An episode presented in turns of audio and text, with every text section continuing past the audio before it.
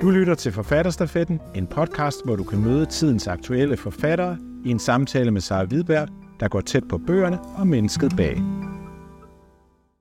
GT og Miri, jeg har glædet mig rigtig meget til at skulle snakke med dig i dag om din spritnye roman, Mosaik, som jo er din første skønlitterære bog.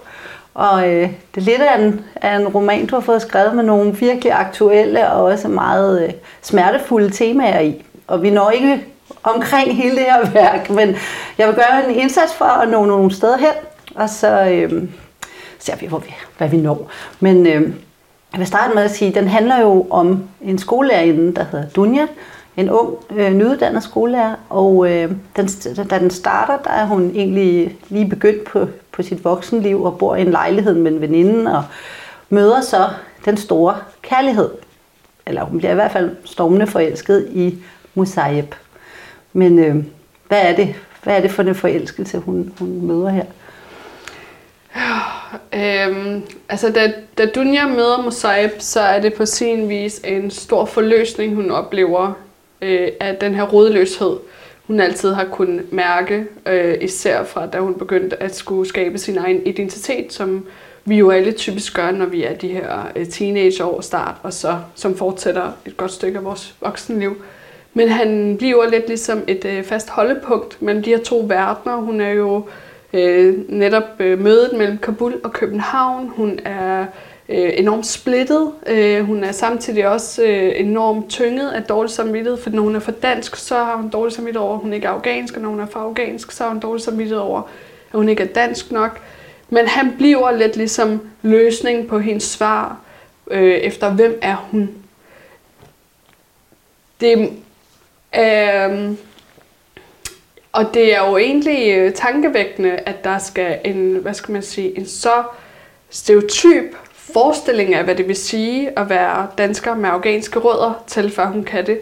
Men det er måske også nok, fordi at han på en eller anden måde giver hende den tryghed, hun har manglet store dele af sit liv, øh, som har i hvert fald også præget hendes relation til hendes forældre. Ikke? Ja, for han er en meget mandig, øh, faragtig mand, Musayeb, ikke? Han er en meget stereotyp fortolkning af det at være en maskulin, og det at være, det at være en stærk og robust mand, som kan tage vare på sin, øh, sin kæreste, og, og sin, altså sådan på den måde være en enorm, en, jeg vil, vil sige patriark, men det er jo ikke på den måde, men det er sådan en, den her faderlige øh, agtige figur, han nærmest bliver for hende, ikke? med at tage vare på hende og behandle hende som en, som en som en meget, meget skrøbelig blomst, som skal, som skal hele tiden øh, næsten få at vide, hvad der er godt for hende.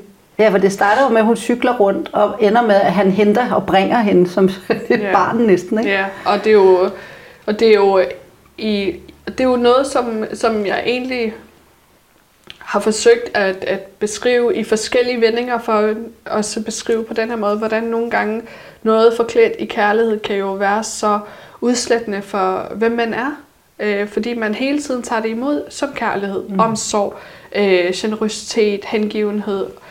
Og før man ved af det, så er man viklet ind i noget, som faktisk ikke kun har pulveriseret ens identitet, men det har faktisk også gjort, at man jo ikke tør at gøre noget som helst. Altså Dunja, da vi møder hende, er hun jo sådan en kvinde, der har drømme og ambitioner.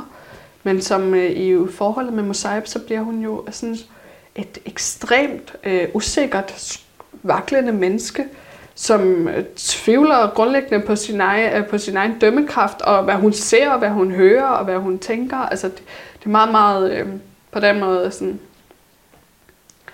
øh, ja, selvudslættende kærlighed, ikke? Jo, og det er jo også øh, psykisk vold, hun er ja. udsat for, ikke? Ja. Øh, hvorfor har han så stort behov for at kontrollere hende, tror du? Jeg tror desværre ret ofte, så sker der det i rigtig mange kærlighedsrelationer. Det gælder for os alle, og det er uanset om man er dunja og har forældre med flygtningbaggrund fra Afghanistan, eller om man hedder øh, Maja og har rødder i Jylland og har haft en totalt sund og stabil opvækst i middelklassen. At nogle gange så kan vi på en eller anden måde møde nogen, som på et meget sårbart tidspunkt af vores liv formår at give en opfattelsen af, at her er der et menneske, man kan regne med, man kan stole på, og man læner sig tilbage, sænker sine parader.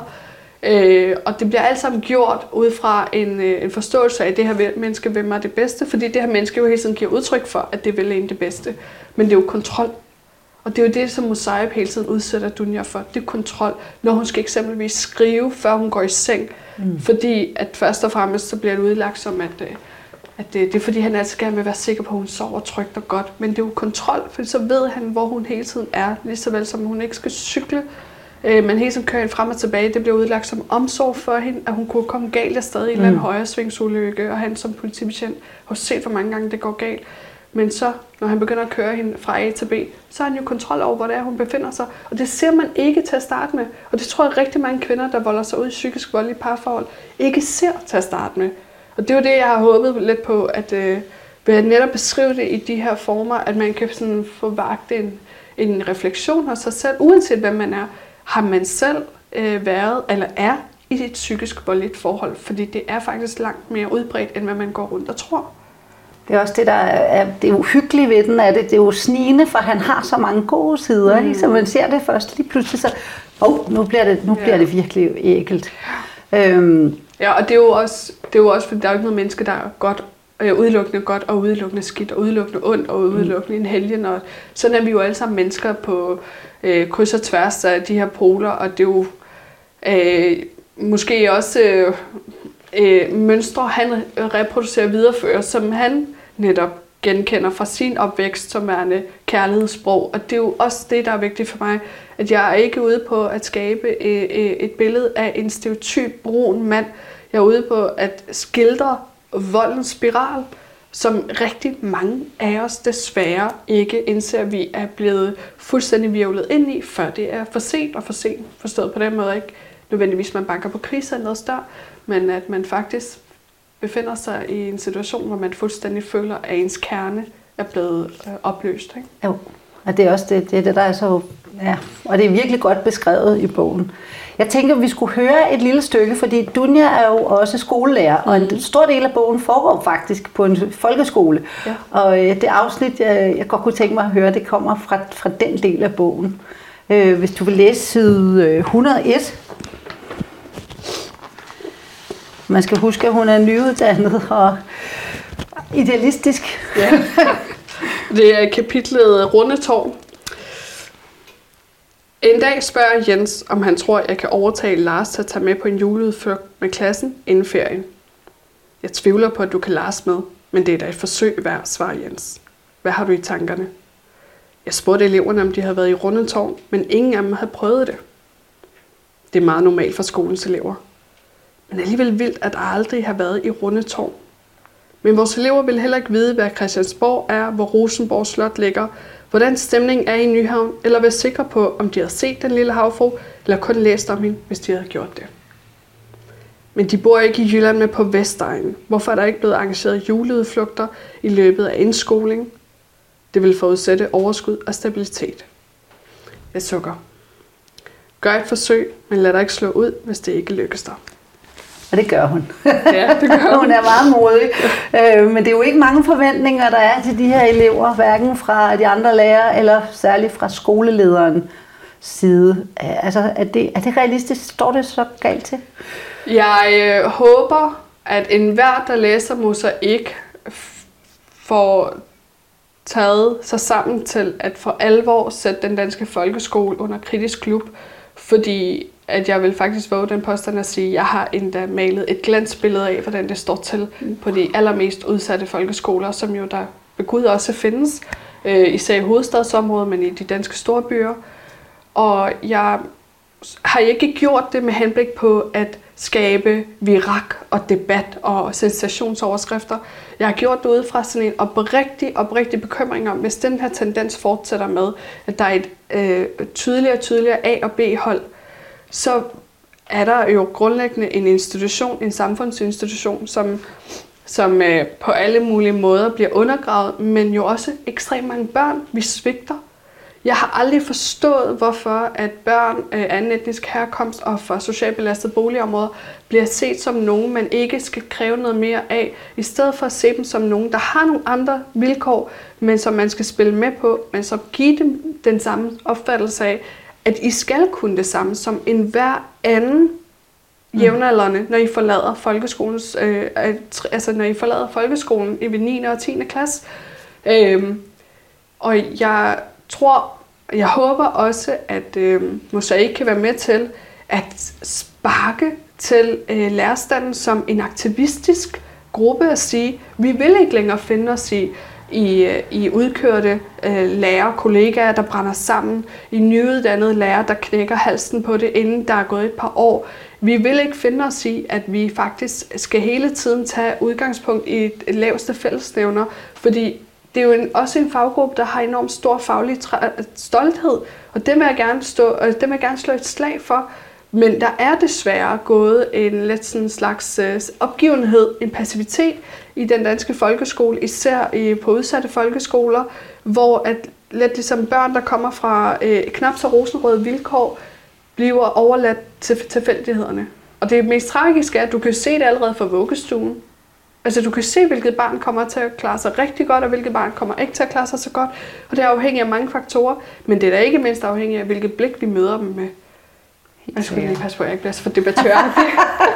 men, det er jo, men det er jo det, hvor hun også griber fat i rigtig meget, ja. det her emne. Og det er jo utrolig spændende også at komme med ud i sådan en folkeskole mm. i et område, hvor, hvor problemerne er op til her, og der bliver egentlig negligeret opfaret under guldtæpperne. Ikke? Ja, og jeg tror også, at lærerstanden skal blive bedre til, at al den debat, der foregår inde på lærerværelset, den skal altså simpelthen ud af lærerværelset. Det nytter ikke noget, at vi inde på et lærerværelse øh, diskuterer, hvad der er godt og hvad der er skidt, og hvad der, der er behov for, hvis det aldrig når nogen som helst øh, steder hen, hvor det kan høres af andre, og ikke kun forældre, men jeg taler også om alle andre, der på et eller andet tidspunkt har været forbrugere, eller elever i den danske folkeskole, som har haft noget med den at gøre. Øh, og, men det kræver jo også, at man smider fløjthalsen, altså man, man begynder at diskutere noget andet.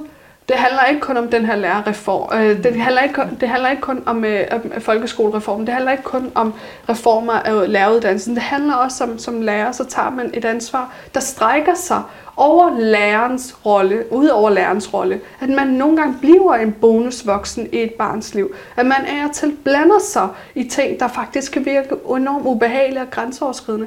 Men hey, hvis ikke man som lærer gør det, når man har dem fra børnehaveklasse af til 9. og eventuelt 10. Hvem skulle så ellers? Det er det længste periode af vores liv, vi går på en institution, som hvor vi faktisk er en del af samfundet. På alle andre uddannelser kommer vi ikke engang til at gennemføre et halvt så langt forløb. Så jeg forstår ikke, hvorfor det ikke skulle være i folkeskolen. Men det kræver selvfølgelig måske også, at man ser rollen som lærer i et nyt lys, mm. end at se det som en, der skal kun lære en at læse og regne og skrive. Ikke? Jo, det er noget omkring kald. Ja. Det, det sidste tema, jeg også synes er meget øh, stort i bogen, som vi lige bliver nødt til at hurtigt nævne, det er jo det her med identitet, ja. hvor øh, Dunja går ind i klassen og siger, øh, spørger de, hvor kommer du fra? Og så siger hun, jeg er dansker med afghanske rødder. Og så kigger jeg, du er da ikke dansker. Ja. En kartoffel uh, wannabe, eller hvad det ja, kalder ja. ikke? Og, og, og ind, ja, igennem bogen, så går hun faktisk fra at være meget dansk mm. til at, at, at dyrke det afghanske, mm. og kommer helt til Kabul, mm. som er et spændende spor i bogen, og kommer tilbage og står ved bagagebåndet og siger, jeg har aldrig følt mig mere dansk, eller mm. mere hjemme. Ja. Altså, jeg håber jo, at enhver, der øh, efterkommer øh, jamen, både flygtninge og indvandrere, altså gæstearbejdere, hvad de end kaldes, der er jo simpelthen så mange etiketter, men enhver, der kan spore sine rødder ude fra landets grænser, Danmarks grænser, vil kunne øh, finde øh, trøst og genkendelighed i den her sådan, søgen efter identitet, når den er så fragmenteret, men også en kulmination af så mange forskellige øh, faktorer. Øh, og jeg tror jo for eksempel, så har jeg jo personligt haft det sådan her med, at når jeg har haft et behov for at sige, at jeg er dansker med afghanske rødder, så er det jo også for at sige, at der er også noget, jeg er præget af, som jo faktisk at definerer mig, som jeg er. Og jeg er begyndt at se det som en gave, men der var en del år, hvor jeg simpelthen øh, nærmest så det som en kontrast. Og det er jo også meget af vores danskhedsdebat er præget af. Enten så er du dansk, eller så er du ikke dansk. Og der findes alle mulige finurlige opskrifter til at være dansk, men, men vi bliver jo nødt til at sige, og ikke engang for alle at sige, uanset hvor det er, at du er i verden, at du har rødder i verden, så er du dansker, og du skal faktisk have lov til at på en eller anden måde tage noget med fra din forældres bagage, øh, som kan faktisk være med til at give dig en styrket selvforståelse. Men den tilladelse, så at sige, findes endnu ikke, fordi vi ser så meget alt andet som en kontrast til os. Ikke? Øhm, og der håber jeg, at det her det kan være med til at sige, okay, det er ikke udelukkende skidt, at man kan spore sine rødder tilbage til Kabul, eller hvor end i verden mm. det er. Og det er faktisk en berigelse, hvis man forudsat også får lov til selv at gøre sig indtryk og erfaringer med forældrenes hjemlandskultur øh, og hjemlandsidentitet. Ikke? Og så har Dunja også et dansk blik mm. på Kabul, som Ja. også er ret spændende, ikke? hvor hun ser det, og det er både skønt og fantastisk, mm. og det er kvindeundertrykkende. Det er. Fuldstændig, og jeg, jeg har hørt det meget hos unge mennesker, jeg har talt med, som øh, for eksempel har været på genopdragelsesrejser, men også på nogle længerevarende ferier til forældrenes hjemland. Og der har de udtrykt det her med, at her bliver vi kaldt for indvandrere og flygtninge, og her bliver vi kaldt for alt muligt, men når vi så er i vores forældres hjemland, så bliver vi kaldt for danskere. Og den her sådan slags øh, et sted midt imellem af to steder, og dermed ingen steder, det har været så rammende for mig, at okay, jeg er ikke den eneste, der har haft det sådan her. Nu har jeg så ikke selv været i Kabul. Det her det er jo skrevet på baggrund af research, og, men jeg har kunnet netop i samtale med unge, der har været i forældrenes hjemland, kunne mærke, okay, det er akkurat det samme, jeg har gået med, og det er også det, som Dunia går igennem med. Hun er fra Afghanistan til Danmark, og når hun er i, Dan- øh, når hun er i Afghanistan, så er hun fra dansk dertil. Ikke? Hvordan føles det så at have brugt de sidste rimelig mange år på sådan en bog, og nu er den, nu er den klar? Nu er den derude. Det føles enormt ambivalent, fordi på den ene side øh, har jeg en følelse af lethed, jeg ikke har mærket i overvis. Altså jeg føler til tider, at jeg svæver, fordi jeg har fået øh, lettet øh, mit hjerte på en måde, som jeg aldrig nogensinde tror, jeg havde haft mulighed for at gøre, hvis jeg ikke havde skrevet den her roman. Øh, og samtidig har jeg sådan en følelse af, at jeg også er ængstelig på vegne af Dunja. Send hende ud i verden, lad hende møde verden, og den kan jo ofte være ubarmhjertig. Øh, øh, på, altså, så det er sådan... Det er på den måde, men det er da også gået op for mig, mens jeg har skrevet romanen de sidste fire år, det er, at jeg kan ikke helt til tider afgøre, om den er skrevet på sorg eller sorg. Og når jeg siger det på den måde, så er det jo faktisk, at jeg ikke kan finde ud af, om det er øh, en smerte over at ikke vide, hvor jeg kommer fra, eller såvel som øh, et, et blødende sorg over, at, øh, at jeg faktisk øh, har taget så mange kampe, og hele tiden skal jeg tage så mange kampe, ligesom mange andre kvinder skal tage en masse kampe, og unge mennesker i det hele taget, for at finde vores plads i verden. Altså det, det synes jeg er svært for mig. Men altså, jeg håber jo virkelig bare, at enhver, der læser den, læser den som en, en, en, en historie om, at man skulle danne sin egen identitet, en, en dannelsesroman, og så håber jeg, at den giver en masse trøst øh, og, og, og håb for enhver, der har oplevet at snuble. Tak skal du have. Tak. Du har lyttet til Forfatterstafetten, en podcast produceret af Forfatterweb. Find flere samtaler der, hvor du henter dine podcast.